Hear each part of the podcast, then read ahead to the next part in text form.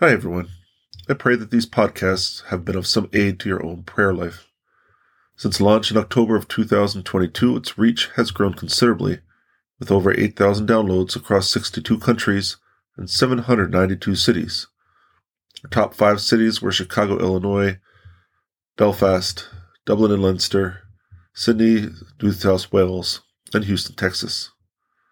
I have started gathering multiple materials related to Blessed Emmerich in a new website annecatherineemmerich.org.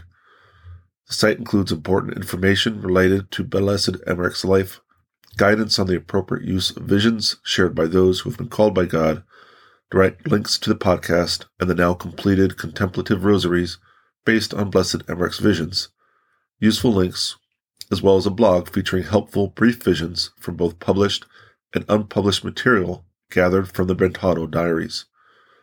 If you had not had a chance to share this free resource with others, please take a moment to do so, as my hope and prayer is that it continues to bring others closer to the Father, the Son, Holy Spirit, our Mother Mary, and all the saints that have graced our lives.